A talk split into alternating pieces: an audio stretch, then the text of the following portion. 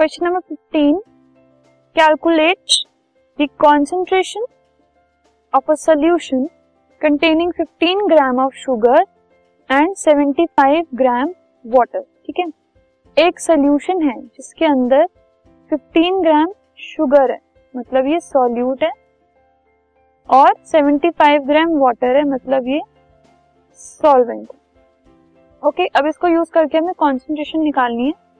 So mass of solute मतलब sugar 15 gram आपको given है. मास ऑफ़ सॉल्वेंट मतलब वाटर 75 ग्राम गिवन है.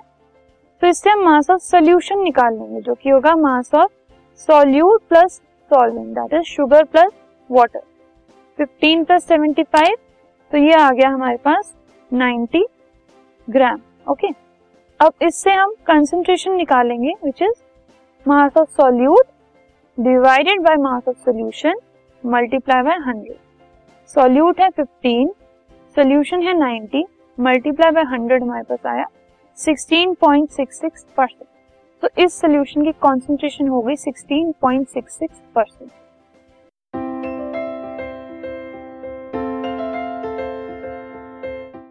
This podcast is brought you by Hub Hopper Shiksha Abhiyan अगर आपको ये पॉडकास्ट पसंद आया तो प्लीज़ लाइक शेयर और सब्सक्राइब करें और वीडियो क्लासेस के लिए शिक्षा अभियान के यूट्यूब चैनल पर जाएँ।